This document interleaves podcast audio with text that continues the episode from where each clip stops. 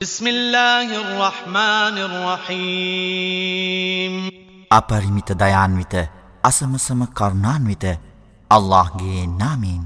إذا زلزلت الأرض زلزالها وأخرجت الأرض أثقالها وقال الإنسان ما لها يومئذ تحدث أخبارها بأن ربك أوحى لها.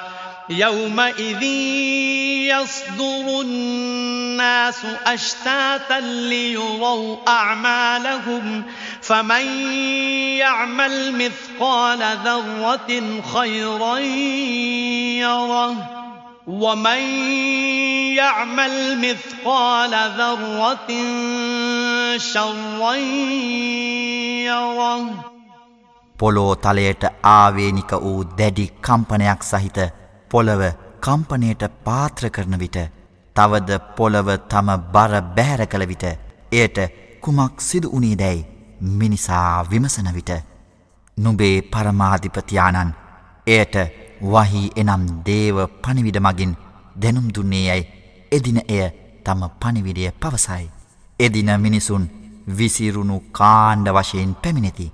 එවිට ඔවුන්ගේ ක්‍රියාකලාපයන් ඔවුන්ටම පෙන්වනු ලබන්නේය.